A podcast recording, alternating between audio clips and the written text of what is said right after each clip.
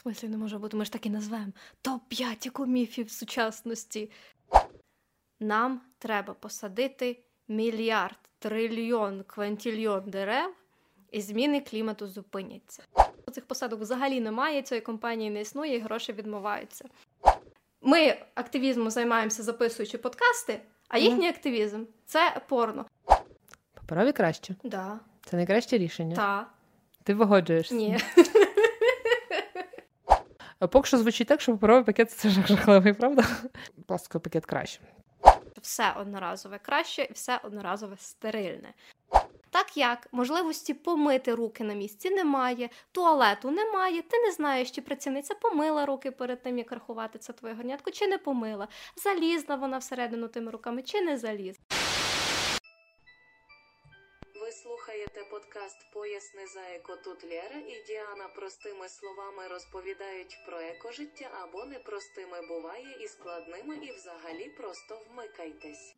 На початку цього року ми організували таку атракцію, як голосування наших патронів-патронок за тему епізоду, щоб вони, ви допомагали нам обирати раз на місяць, така була задумка, тему, про яку ми будемо розмовляти з Діаною, яку ми будемо розкривати в одному з епізодів. У лютому мала бути вже така тема і такий запис, і ми собі вирішили, що це буде кінець місяця, останній епізод кожного місяця, і, власне, останній епізод місяця мав бути якраз в кінці лютого, але тоді було всім нам не те, що до вибору патронів, а взагалі до будь-яких епізодів.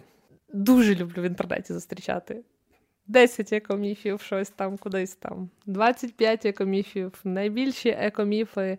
І дуже часто ці статті з тих екоміфів породжують зовсім інші міфи. І сьогодні ми будемо говорити саме про це. Це не якийсь там суперрейтинг, очевидно, ніхто ніяких досліджень не проводив. І коли ви бачите топ-5, топ-10, це взагалі дурня найбільша в світі, тому що такого просто не може бути. В смислі не може бути? Ми ж так і назвемо. Топ-5 екоміфів сучасності. Так, для популяризації, щоб ви це дивилися і слухали, назвемо. Але просто знайте, цього не існує. Ми нормально будемо говорити.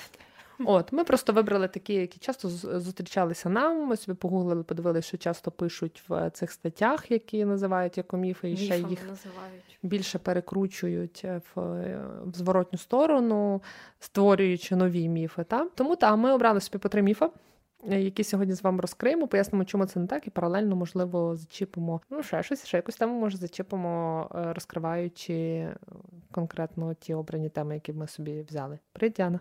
Привіт, Лєра. Ми так давно так не вітались. До речі, так. Помітила? Таке от життя, поки ти налаштуєш оце все сетап, то вже й не до привітань, вже й не поки налаштуєш, а потім почекаєш годину в коридорі, тому що... Так, так. Добре, почнемо з першого.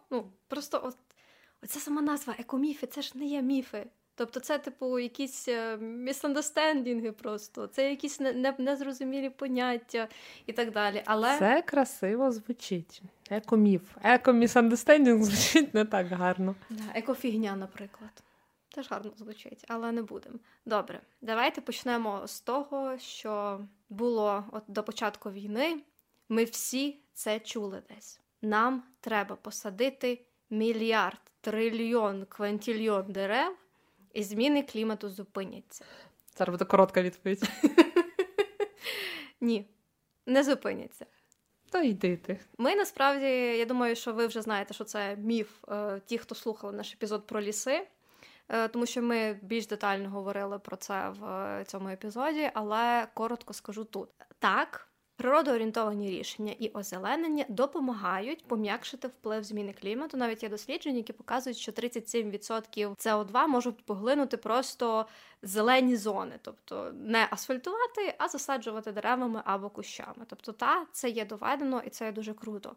Але коли ми говоримо про просто рандомні посадки дерев, тут є купа проблем. Перша проблема, яка виникає, це те, що насаджується насправді. Тобто, якщо ти порівнюєш, там, ми посадили 50 тисяч дерев. 50 тисяч дерев – це цей маліпусінький паросточок, який непонятно, чи виживе через кілька днів. Друге питання – як його посадили? Тому що, коли це садять люди, які спеціалізуються на тому, коли це садять в лісництвах, це інше, ніж коли це просто люди підуть десь посадять непонятно деяке дерево. Третє питання – Що саме садити? Тому що ти не можеш в кліматі, який не пристосований умовно до сакур, садити сакури. Та? Ти можеш посадити 50 дерев, але те, що вони не приживуться, ну, це вже інше питання. Потім ще проблема може бути. Є дуже красиві дерева, але вони можуть бути інвазивними видами для цієї території, і після того, як ви посадите там ці дерева, інші дерева просто не зможуть там рости, тому що це дерево просто абсолютно все заполонить. Інше питання. Популістично максимально, тому що от ми вже обговорювали цю тему, ця от програма Зеленського «Мільярд дерев». Ці дерева би і так посадили, тому що в лісництві планові посадки, і, в принципі, нічого нового з цим не привнеслося. Просто це все записали під президентську програму, і дуже часто це використовується популістично як тут, так і в такому понятті, як «carbon offsetting», тобто коли ти платиш певні кошти компанії, яка займається посадкою, найчастіше це є посадка дерев, десь непонятно де, коротше. І ти, от я Діана, я хочу полетіти в Стамбул. І я така, ой-ой, яка я це, я екосвідома, давайте я заплачу компанії гроші додаткові, щоб якось компенсувати свій СО2 слід. Що тоді відбувається?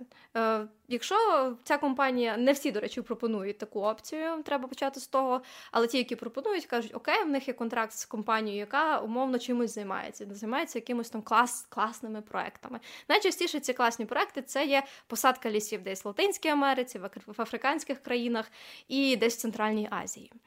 І я заплатила там якусь дуже маленьку суму від свого квитка, і мені кажуть, що я найкраща в світі, бо я врятувала весь світ, і я така, боже, Діана, ти така класна. Що відбувається насправді? А ми не знаємо. Питання в тому, що далеко не завжди компанії, які займаються карбон-офсетінгом, не завжди є дані, що вони саме з ними роблять. Тому що бувало, є навіть розслідування, ми це про них вже теж говорили. І коли журналісти приїжджають на місце, де мають бути ці посадки, буває таке, що цих посадок взагалі немає, цієї компанії не існує, і гроші відмиваються. Друге питання – це те, що найчастіше це люди, які умовно з багатої півночі платять гроші і роблять добре глобальному півдню. Хоча не завжди це добро потрібно, і це вже навіть отримало нову назву, це є екологічний колоніалізм. Коли для того, щоб ми могли якимось чином відплатити за наші екологічні гріхи, просто знищуються цілі екосистеми в Африці, Латинській Америці і Азії, щоб посадити наші дерева, на які ми донатимо цей бакс або два. І це взагалі дуже складне питання зараз, тому що є вже реально задокументовані факти, коли приходять великі компанії, часто це американські або європейські, купують землю в локальних племен і кажуть, а ми тепер тут будемо садити дерева. І ви тепер тут не можете жити, це тепер приватна територія, це тепер це родовище води тепер не належить вам. І що з цим робити? Ну, і це так само, це от, якщо подивитися, от я коли гуглила, просто ввела оцей от planting trees, перші 5 запитів пошукових гуглі – це реклама компаній, які займаються посадкою дерев, і найчастіше ти заходиш «We are a Dutch company and we are planting in Africa». А чому ви не садите в Данії, наприклад? Ну, тому що в Данії, по-перше, це дорого, по-друге, вам ніхто не дозволить зруйнувати існуючі екосистеми. І оце от і відбувається. Цими масивними посадками просто руйнуємо часто існуючі екосистеми. Саме тому не посадка мільярда, мільйона, трильйона дерев нас врятує, а збереження існуючих екосистем, тому що вони всі рівною мірою потрібні нам. Якщо ми засадимо степи деревами, тому що вони вбирають СО2, це нас не спасе. Так само, от якщо ми дивимося на ліси, яким 20-30 років, і ліси, які ми нові насаджуємо, ну тобто спроможність вбирати в СО2 в них зовсім різна. І поки ці підростуть, ці вже зрубають і посадять там нові дерева. Тобто балансу все одно не буде дотримано, тому дерева садити добре. Дерева садити добре, але дерева садити треба тоді узгоджувати, що це за дерево, де ви садите, чи це не інвазивний вид, і щоб це був здоровий саджанець. Ну добре, ви можете і погратися, вирощувати там з маленького, щось собі принести з лісу, але це все має бути контрольовано, і це все не має бути в екстенсивних масштабах. Це дуже головне. Але якщо ви хочете все-таки якось поєднати свої донати, тому що найчастіше це проекти, які збирають кошти від когось. Контент для 18+, зараз буде. Ого. Та, ви можете скидати свої кошти організації, яка співзвучна з Fridays for Future, FFF. Називаються вони Fuck for Forest. Це міжнародна організація активістів, еротичних екологічних активістів-активісток, які знімають порнофільми. І за підписку $10 в місяць в тебе є доступ до контенту, який вони роблять. Чому я вважаю це добре? Я не підписана на них. Чому? Я не підписана на них. Тут є дві штуки.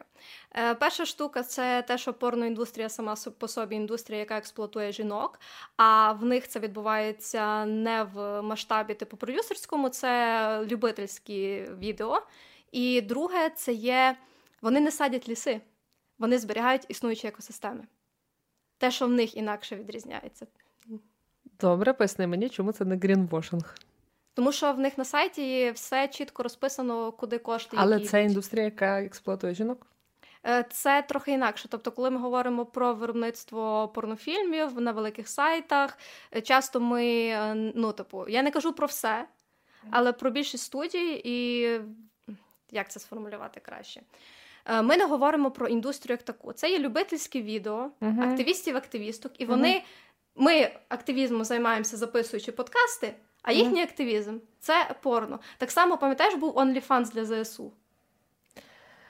Ну, це трохи не це то. Це то саме. Не то саме, Діана. Сфоткати сіськи і, за перепрошенням, порнографію знімати – це не різне. На OnlyFans не тільки це. На OnlyFans там мої відео можна виставляти.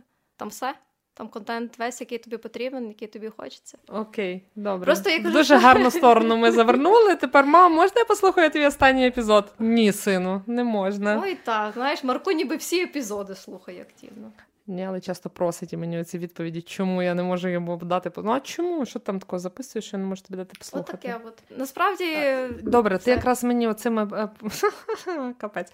Я хотіла якраз запитати, мають ж бути якісь організації, які нормальні, адекватні, які добрі речі роблять, а ти прям от таку організацію вибрала, вирішила так. Ні, це одна з них. Якщо у вас є бажання підтримати організації такі, то краще вибирайте ті організації, які працюють або у вашій країні, або десь на вашому континенті.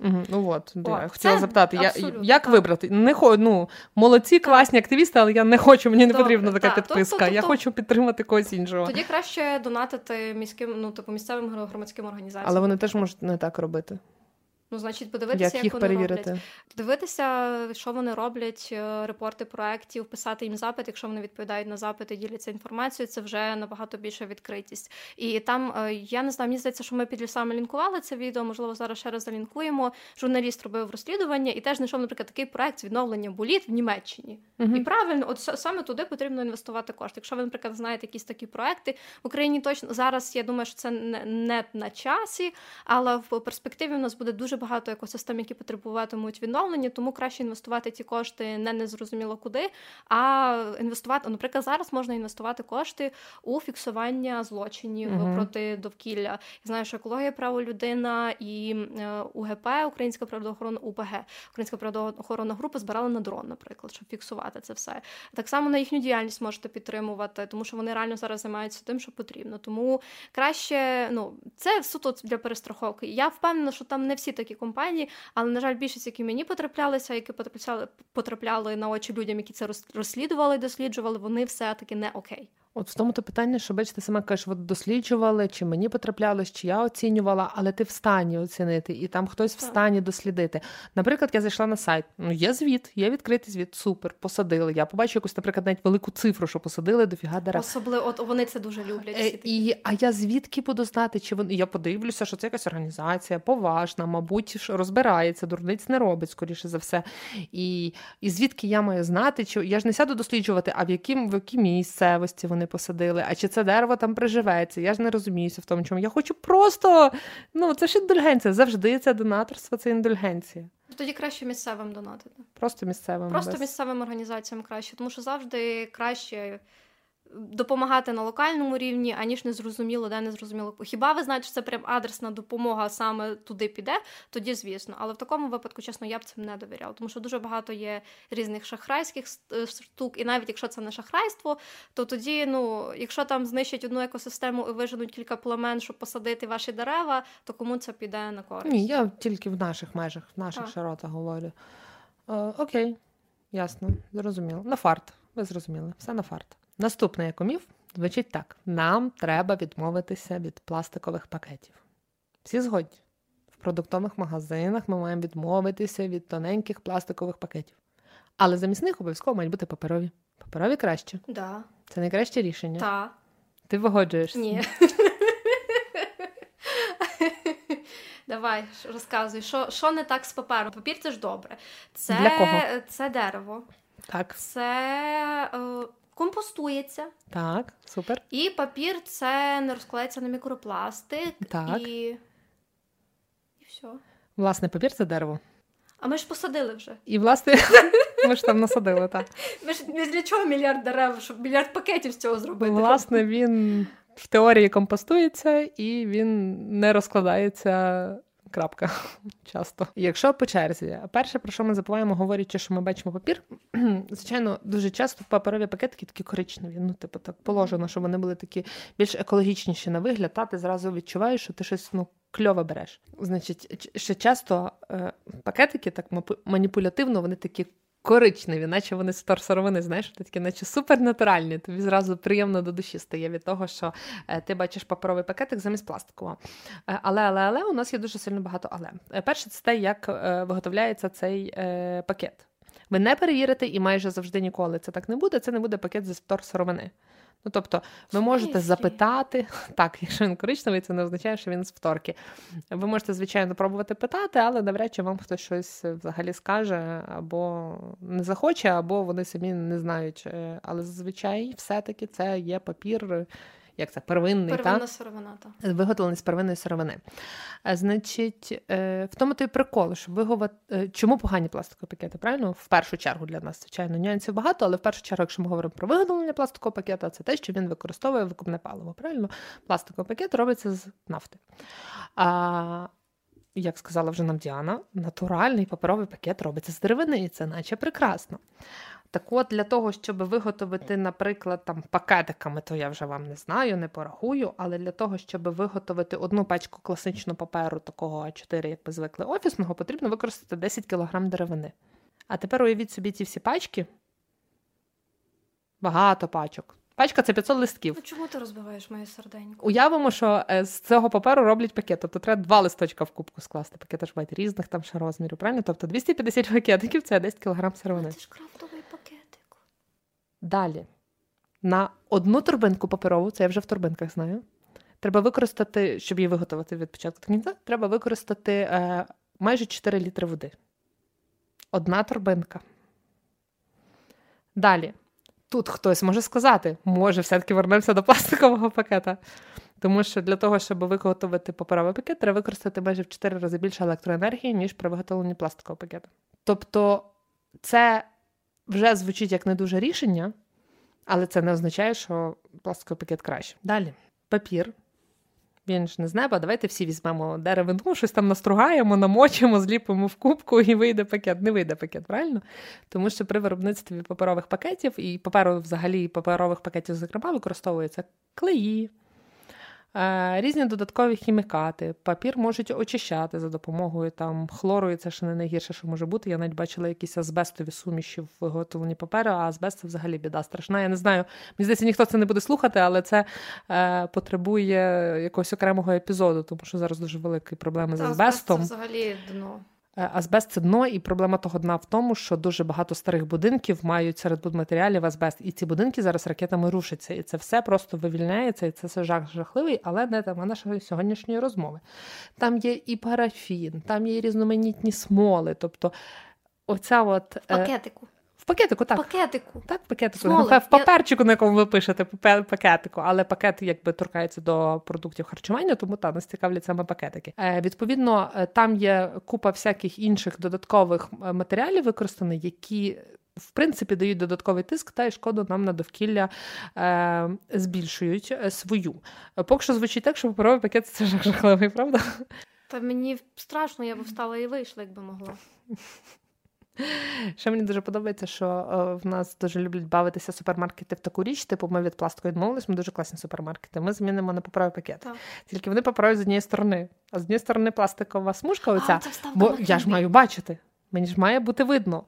Навіть враховуючи те, що я той багет беру з полиці пустий, чистий, я вже бачу, що я беру, але я маю покласти його в цей пакет довгий. І я маю бачити, що там буде всередині, хоча ця смужка взагалі ніяким боком не переробляється. Якщо я можу ще придумати якийсь теоретичний всесвіт для переробки поліетиленового пакету тоненького, то для цієї смужки я навіть не придумую, бо його не існує. І це робить цей пакет ще гіршим, тому що я іноді десь так, ну так стається, що в мене такі хліпинки, я можу це віддерти, викинути в загальне сміття, і сам папір вже залежно від його стану в переробку. І, власне, про переробку. Ти сказала, його можна компостувати. Я вам скажу більше, цей пакет можна і здати як макулатуру, залежно, що ви туди пакували. Але в тому-то і суть умови. Треба, щоб кожна одна людина, яка візьме в магазині той пакет, потім не викинула його в смітник, а його правильно утилізували. Але ж якщо воно на смітник піде, писали ж тобі розумні люди, які ви читали в інтернеті, от все, що піде отако на смітник, біорозкладне, паперове, на сміттєзвалище, воно просто розпадеться. Ну там же ж не буде ніякої шкоди. Є три варіанти, що робити з пакетом після того, як ти принесла його з магазину. Натягнути на голову і... Варіант перший. One eternity later. Є три варіанти. Що можна зробити з пакетом після того, як ти його принесла додому? Паперовим, правильно? Для того, щоб він себе виправдав хоч якось. Перше, наше улюблене. Використовувати ще раз. Перевикористати. Правильно. Але для того, щоб в тому був якийсь сенс, паперовий пакет треба використати від 3 до 43 разів. Повторно. Я не знаю, від чого це залежить. Але сам факт, що 3 рази використати повторно пакет, залежно, звичайно, що туди складати, це вже теж треба постаратися, враховуючи то, наскільки він не міцний, а це саме головна, якби, негативна характеристика паперового пакету, те, що він рветься часом найшвидше, ніж пластиковий. Та? Пластиковий порветься, якщо ви там його супер перевантажите, ну це, звичайно, теж. Та? Але в будь-якому випадку, типу, паперові пакети рвуться дуже часто. І перевикористати стільки разів навряд чи вдасться. Варіант другий. Паперовий пакет можна дарувати. Ну, це до перевикористання ми віднесемо. Добре. Переробити його можна ж да. Переробити. Так? Тобто, якщо паперовий пакет, і там лежало щось таке смачненьке, бажано з кремом, то воно йде в компост. Спокійно і радісно. Тільки якщо там є оця смужка пластикова, нікому не потрібна, ми її заберемо. Якщо папір чистесенький, незалежно від того, якщо бачите, що він коричневий, це не означає, що його можна тільки в компост. Його можна покласти в макулатуру. Проблема. Папір переробити можна. 1, 2, 3. Ну, там розказують до 7 раз, але це від паперу залежить. Картон там можна переробити до 7 раз. Паперовий пакетик, про який ми говоримо, це, мені здається, раз за 2 максимум від нього, що можна очікувати, ну, може 3. Тому що волокна целюлози скорочуються, і ви вже не можете з того зробити нічого годного. І... сама розмова про те, що його можна утилізувати, по-перше, оце от 1, 2 і все, а по-друге, для цього потрібно, щоб 100% людей донесли його до пункту утилізації, тобто для того, щоб відправили цей пакет в макулатуру. А такого, на жаль, у нас не є, тому що для цього ще має бути розвинена культура типу сортування, розподілення ресурсів, їх використання і взагалі поводження з відходами на побутовому рівні. Ми зараз говоримо, та? Тому що людина йде, не держава тут винна, і вона йде в магазин. От. Ви йдете в магазин і це робите. Варіант третій. Те, про що пробувала іронізувати Діана. Словами інших людей, звичайно, Діана, то в нас дівчинка розумна, вона знущається просто. Пакет можна викинути в смітник загальний, потім його завезуть на сміттєзвалище. Воно в природі розкладеться, це ж папір. Ні, в природі він не розпадеться. Якщо повезе, і цей пакетик буде сам зверху ні до чого не приліплений, він, можливо, полетить кудись в природу і розпадеться десь там під дощиком. Але коли це великі об'єми на сміттєзвалищі, через нестачу кисню, все ця справа не розпадається, а навпаки утворює газ в суміші з вашими побутовими відходами, харчовими, ті ж біовідходи, які створюють все ще гіршу картину. Та? Тому що якщо немає належного забору газу, то це все страшно небезпечні історії. Особливо це стосується стихійних сміттєзвалищ, які дуже люблять люди утворювати... біля себе. Так, власне, срати в себе під ногами. Саме це я хотіла сказати. От, тому, хоч, звичайно ж, у нас нема нашої статистики. Статистика є в США, то там 2 роки тому, 19-й, 18-й, ну, щось таке, роки, то там до 68% збільшилося, ну, типу, показник 68,1% людей, які здали на переробку папір. Тобто це прям вау, це прям класно, так? От. Але у нас це точно не такі цифри, і, відповідно, тут не вийде по принципу «нам повинні». Тобто нам не дають пластикового пакета, нам повинні дати взамін паперовий. Ні, ми повинні взяти з собою багаторазовий. класний супермаркет надасть можливо це багаторазовий придбати в себе. Ми багаторазовий зразу, щоб забрати, хоча не планувала про це сьогодні розповідати, оцю історію, що про бавовняні це ще гірше. Там саме виробництво і оце вся біда. Данські дослідники виявили, що багаторазові пакети з торби з бавовни набагато гірші, ніж пластикові. Це так, вирізки піде. Дуже, дуже вигідні данські науковці. Чи дослідники. Але тут так само, як і всюди, є одне але. Питання в тому, що ми завжди маємо схилятися до багаторазових речей. Це вже дуже не нове, це вже дуже стильно, модно, популярно. Купа людей, навіть відомо, ходять зі своїми торбинками. І не менше такого страшного. Є навіть стильні, модні, молодіжні торбинки. Ви в будь-якому випадку використаєте їх трильйон разів. Не трильйон дерев, так трильйон торбин.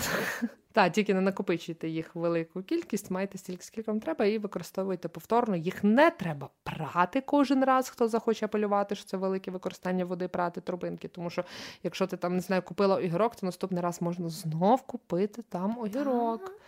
Та, я тобі скажу, не всі так думають, Лєра. Не всі таке говорять. Ну, очевидно, добре, давайте будемо адекватними. Після картоплі ми не купляємо печиво в ту торбинку, правильно? Але торбинки є теж різні, їх можна теж якось розділити, класифікувати, розкласти. Американські лобісти Petrochemical Industries з тобою не погодяться, Лєра. Я в носі мала американських лобістів.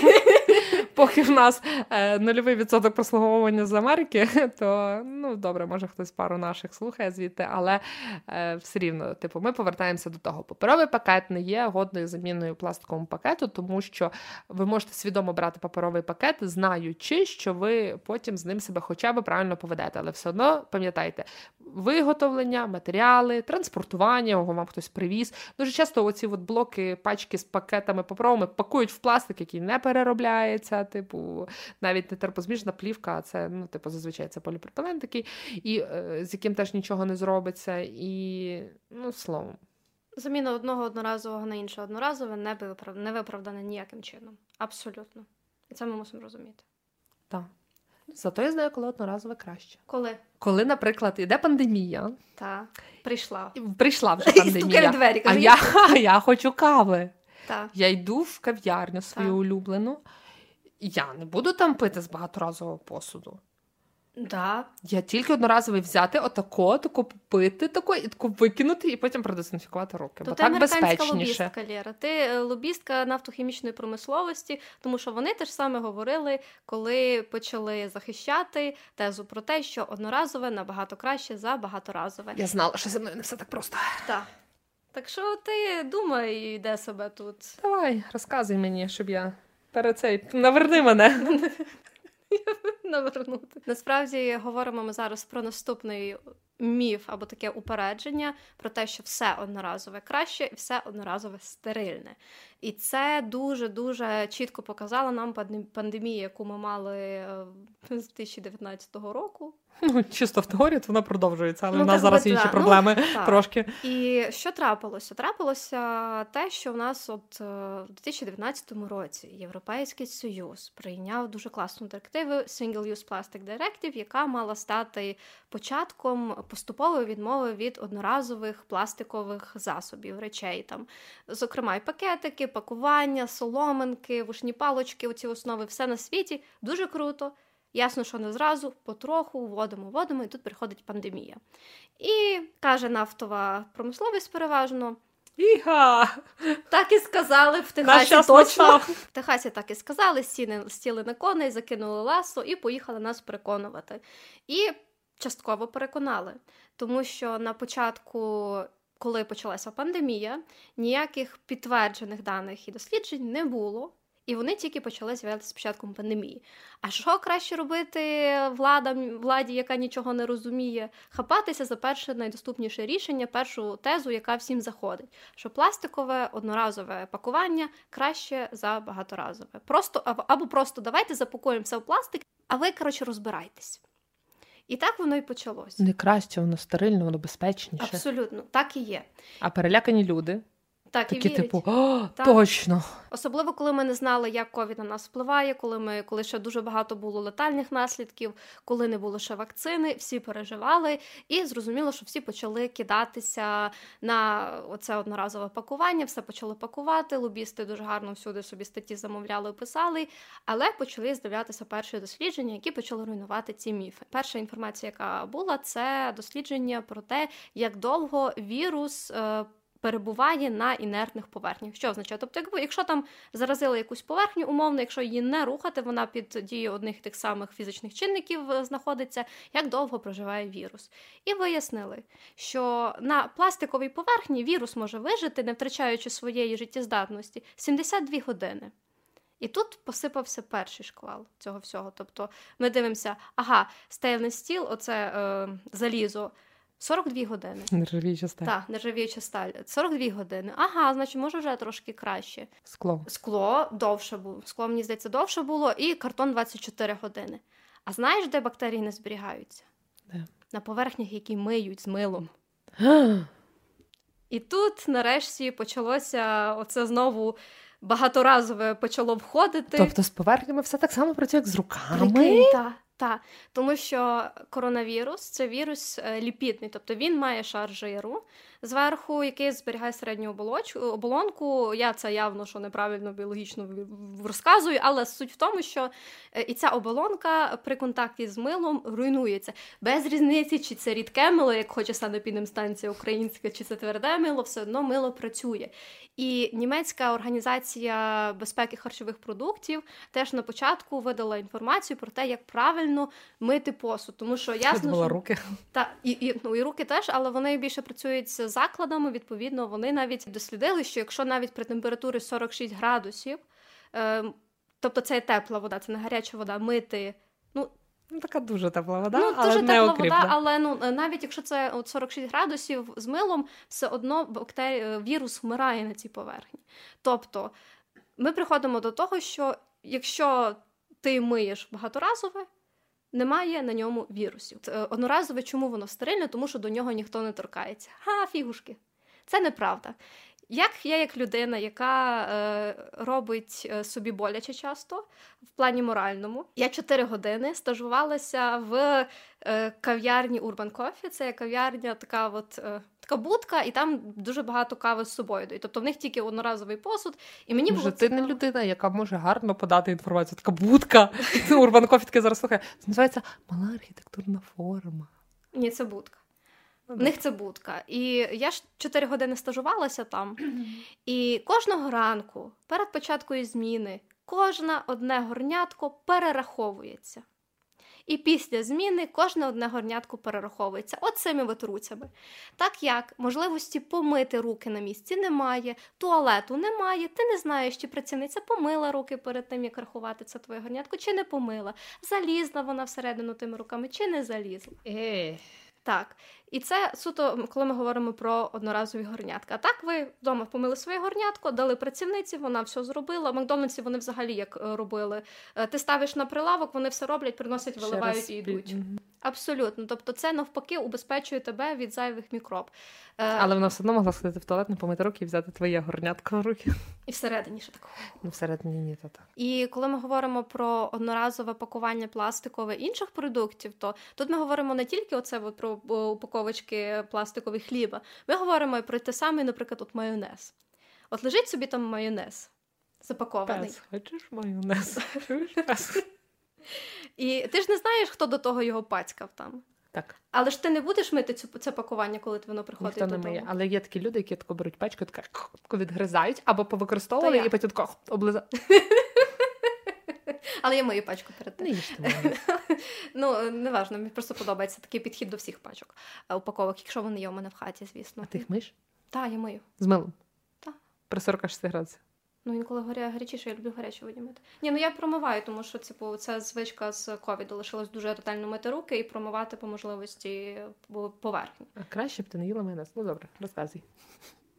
Так, Діана, кожен день я майонез їм. Так і є. Тобто ми не дотримуємося цих вимог до іншого упакування. Що би треба було зробити, якщо ми дивимося на дані? Треба 72 днів карантин поставити або помити Але ми цього не робимо. І, відповідно, це нічого нам доброго не приносить. Тобто поверхня пластикова, вона не є стерильною з причин того, що найчастіше до того хтось торкався цієї поверхні. Навіть якщо ми говоримо про одноразовий пакетик, в який все пакують, точно хтось перед тим відривав собі інший пакетик і точно... А я собі уявляю, як перед ними руками беруть отак той хліб і запихають в той пакетик. Ну так. Ну, тобто це абсолютно дурниця. Окей, ми тут говоримо про... не говоримо про сферу медицини. Тобто це взагалі інша сфера, ми цього не торкаємося, тому що це взагалі інакше, і там контакти зовсім на іншому рівні відбуваються. Ми говоримо про побутовий рівень. Відповідно, це не відповідає дійсності. І в чому ще полягає проблема одноразового пластикового пакування в Росії? Тут теж завинила рашка нам. А звідти, в принципі, нічого хорошого прийти не може, давай. Перше, це є частина нафти, з якої виготовляється одноразовий пластик, походить з Росії, тому що Росія – одна з найбільших видобувачів нафти у світі. І виробництво пластику, тобто індустрія виробництва пластику в ЄС, відповідає за споживання 9% природного газу і 8% нафти. Тому це вже проблеми. І те, що взагалі зараз, от якщо ми говоримо про ситуацію там в Україні, про війну в Україні, було ж перебої з одноразовим пластиковим пакуванням, тому що не було його де виготовляти, і не було матеріалів і так далі. І замість того, щоб перейти на багаторазове, в нас починають з'являтися одноразові замінники одноразовим речам. Ну, але це вже інше питання. Тобто навіть тут, навіть в пластиковій індустрії, на жаль, рашка грає велику роль, і ми не знаємо, тобто немає чітких даних, звідки, що, як, і чи це... Я не можу сказати, що 100% в цьому пластику, який ми споживаємо, є російська нафта. Ми цього не можемо сказати. Але те, що потужності використовують російський газ і нафту для того, щоб робити цей пластик, це ми можемо сказати частково. Тобто тут, розумію, важко, це дуже важко дослідити, але сам факт. Росія тут теж замішана. І чим менше ми будемо купувати енергоносіїв, а також сировини для нафтохімічної промисловості в Росії, тим менше ми будемо фінансувати Росію. Тому що за 24 лютого Європейський Союз, це тільки Європейський Союз, заплатив Росії більше, ніж 100 мільярдів євро за нафту і газ і вугілля. Вугілля набагато менше. І ця цифра перекриває витрати, які Росія здійснила на війну. Тобто Європейський Союз заплатив Росії за енергоносії за період війни більше, ніж Росія витратила на ведення війни з Україною. Та й таке. Це капець, товариші і товаришки. Саме тому, можливо, от ми думаємо, що це один пакетик, але так подумало мільярд людей, і, відповідно, таким чином ми можемо якимось чином співфінансувати війну. Я розумію, що це дуже-дуже довгий ланцюжок, але сама логіка, я думаю, зрозуміла. Тому пластик, одноразовий пластик, це є погано. Одноразовий пластик може фінансувати війну і підтримувати Росію, тому багаторазове. Тому що ви контролюєте чистоту, і ви відповідаєте за чистоту того багаторазового, що ви з собою приносите. І в Україні зараз не є проблема з цим. Тобто супермаркети вже абсолютно готові багаторазове пакування вам накладати, наливати напої і так далі. Тобто це не є проблема, навпаки, деякі заохочують. Зазвичай заохочується, коли ми говоримо про напої, кав'ярні, всякі такі речі, знижечку або якийсь презентик можете собі отримати умовний за те, що ви зі своїм гарням прийдете. Якщо ми говоримо про супермаркети, то все-таки, мені здається, тут незалежно від їхніх правил і те, що дозволено чи не дозволено, це завжди людський фактор. Тобто, чи та продавчиня на якомусь там умовному, рибному відділі захоче, чи не захоче, який в неї буде гумор сьогодні, але завжди варто пробувати. Так. І ще останнє хотіла сказати. Якщо ви хочете заглибитися в цю історію з пластиком, Росією, фінансуванням війни, в організації Break Free From Plastic вийшов нещодавно дуже класний звіт, називається Winter is Coming, Plastic Must Go. І там якраз дуже гарно все дослідження, там є самері, українською вже теж є, до речі, доступно самері, ми вам залінкуємо, а також сам звіт цілком, там скількись там десятків сторінок, але дуже цікаво, кому ця тема близька, зайдіть, почитайте, тому що ми не просто розкидаємося цифрами, ми їх ще підкріплюємо. О, як ти. Раунд. Але ти згадала про те, що щось там одна людина, і так подумали мільйон людей, і тому ми поговоримо про наступний міф, досить популярний, вже не так багато, і цифрами це підкріплено не буде, чисто мотиваційні 3 хвилинки для вас, що я буду там, візьму я там пакетик, другий, третій, це нічого не змінює. Що я там одна людина можу таке маленьке змінити? Абсолютно неправда. Завжди собі уявляйте якусь спільноту, наприклад, або міряйте свою, наче незначну дію, завжди якимось об'ємом. Тобто, умовно кажучи, от ви берете один пакет, який уявіть там, що в супермаркет за день проходить там 5 тисяч людей великий. І це вже 5 тисяч пакетиків. А 5 тисяч пакетиків – це так трошки дуже сильно багато пакетиків, так? Чи ви, наприклад, не знаю, не вип'єте в тиждень 2 кави з одноразовою горняток, а будете ходити зі своїм. Ну, там, не знаю, я не з тих людей, які міряють все щоденними кавами, не знаю, хто там п'є кожен день кави в кав'ярнях. Точно не я, тому, припустимо, там 2 на тиждень, та ви десь там проходите повз і берете каву з собою. 2 стаканчика ваших, 2 стаканчика Діаниних, 2 стаканчика моїх. Я вже так давно не пила кави з одноразового стаканчика. Та я теж задумалась, коли це було останній раз. І ще таких, не знаю, там 200 людей, які пройшли через невеличку кав'ярню, і в тиждень це вже, скільки там, 400 стаканчиків. Та навіть не в тиждень, то я буквально переб'ю. Я буквально на днях бачила фото своєї подруги на Фейсбуці і подруги по житті Олі Костіної. Оля, привіт, я знаю, що ти нас слухаєш. І вона дуже класну фотографію зробила, як стоїть смітник, переповнений з одноразовими горнятками, які вже вивалилися і валяються по землі, і в неї її багаторазове. І це, мені здається, от якраз найкраща ілюстрація проблематики, яка в нас існує, не тільки в плані того, що... ну, взагалі в плані того, що ми засмічуємо довкілля. Ми самостійно, не треба себе звинувачувати. Ніхто не говорить про те, що оце ви винні, бо ви візьмете зараз цей пакетик, цей стаканчик, цей там, не знаю, що там, вушну паличку, пластику чи ще щось. Ні, не треба на себе вішати провину, треба думати з іншої позитивної сторони, що ви, не роблячи цього, можете зробити набагато краще, правильно? Тобто, як свій свідомий вибір. Ми завжди говоримо в наших епізодах про те, що ну, це завжди досвід і потреба, і знання. Та? Тобто, якщо у вас склався якийсь такий досвід, і ви розумієте, що, можливо, ви свій досвід можете змінити, тобто у вас виникає потреба, то за допомогою якихось знань, що з цим можна зробити, ви можете зробити дуже багато в межах свого особистого простору, життя і так далі. Ми завжди говоримо про те, що підтримуємо ту думку, що є різні стейкхолдери, всі важливі, бізнес теж мусить, і влада теж мусить, але і проста людина теж мусить. Не треба перевішувати тільки на людину, чи тільки на владу, чи тільки на бізнес. Мусять всі, тобто умовна та сама кав'ярня, до прикладу, та вона вам дає...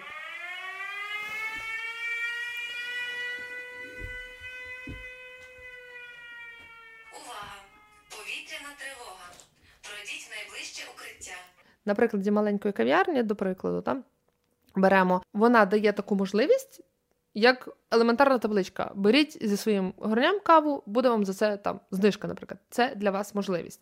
І людина, яка робить свідомий вибір, бере своє горня і цю каву бере власне горня. Або влада робить крок наперед і каже, що ви маєте позбутися пластикових пакетів. І супермаркет пише, що, на жаль, вони тепер платні. Ось вам альтернатива, але ми про це вже поговорили. А свідома людина приходить зі своєю торбинкою. Тому, будь ласка, робіть свої маленькі кроки, кожен самий маленький. От тільки пакет, який ви взяли в супермаркет, викладете в макулатуру. Вже люкс. Тому не зупиняйтесь. До того, що ми нічого не рішаємо. Якби ми нічого не рішали, то в нас би супутника зараз не було. Власне. Це дуже класний приклад того, що потроху, і ми можемо назбирати, і ми можемо допомагати.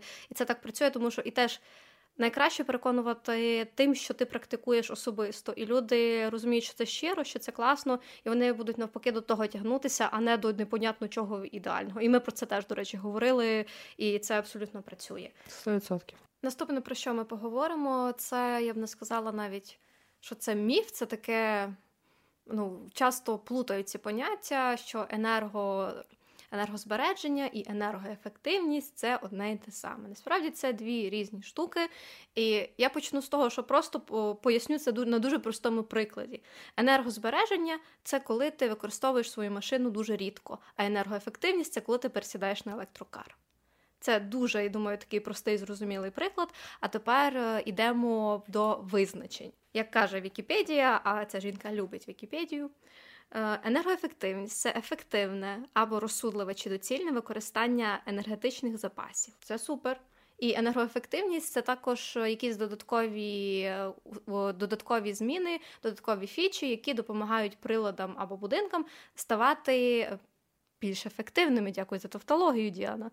Це коли посилюються якісь характеристики, які допомагають у перспективі економити енергію. Це ми бачимо дуже класно на приладах, наприклад. От якщо там прилади мають рівень від там А до F і Е і нижче, то ясно, що ті, що букви будуть перші і з зеленесенькими штучечками, з зеленими позначеннями, ці будуть краще, тому що вони споживають менше ресурсів, але функціонують так само, як ті, що споживають більше ресурсів. І тепер йдемо до енергозбереження. Енергозбереження – це коли ми не використовуємо ті чи інші енергетичні послуги для того, щоб зберігати енергію. І чим це добре? Тим це добре, що ми таким чином забезпечуємо доступність ресурсів, особливо в ситуації, в якій ми є. Тобто енергозбереження – це в нас, коли ми в години, коли нам наша влада каже не вмикати прилади, які споживають багато енергії, не вмикаємо їх по можливості, звісно, що по можливості, максимально заощаджуємо, аби наша промисловість, наша країна і жителі і жительки інших областей мали доступ до електроенергії. І це вигідно нам на різних рівнях. От, відповідно, населення менше оплачує за компослуги, держава має більше ресурсів і забезпечує промисловість. І, відповідно, якщо ми говоримо особливо про промисловість, яка генерує нам цю електроенергію, в неї є достатньо потужностей, щоб забезпечити нас цією енергією, особливо в ситуації, коли у нас 30% нашої енергосистеми пошкоджено. І насправді от нещодавно нарешті перечитала свої розсилки, на які я підписана. І теж Україна заявляла, що ми будемо продавати дуже багато енергії, електроенергії в Європейський Союз. Ми, коли приєднувалися до системи ЕНСОЕ, ми планували продавати електроенергію, і зараз у нас це насправді не виходить. Також про енергоощадність можна... Дуже класна книжка, в якій можна почитати безпосередньо, як працює енергоощадність у контексті дуже екстремальному, у контексті карбонових раціонів. Це є книжка Carbon Diaries Сесі Лойс. Це напрямок клайфай, тобто кліматична фантастика. Вона написала книжку, в якій вона показала, як могла би виглядати карбонове раціонування, і це дуже класна, справді, підліткова книжка, тому теж залінкую її в описі. Почитайте і теж багато чого собі зрозуміти. Це дуже доведено до максимуму, але дуже класно. Тобто енергоощадність і енергоефективність – це дві різні речі, але обидві необхідні для нашої енергетичної незалежності. І якщо ви хочете детальніше зрозуміти, як правильно енергозаощаджувати і бути енергоефективними, то в нас є окремий епізод про це. Шукайте його 2 епізоди тому назад. І будьте енергоефективними, будьте енергоощадливими, це зараз дуже сильно потрібно.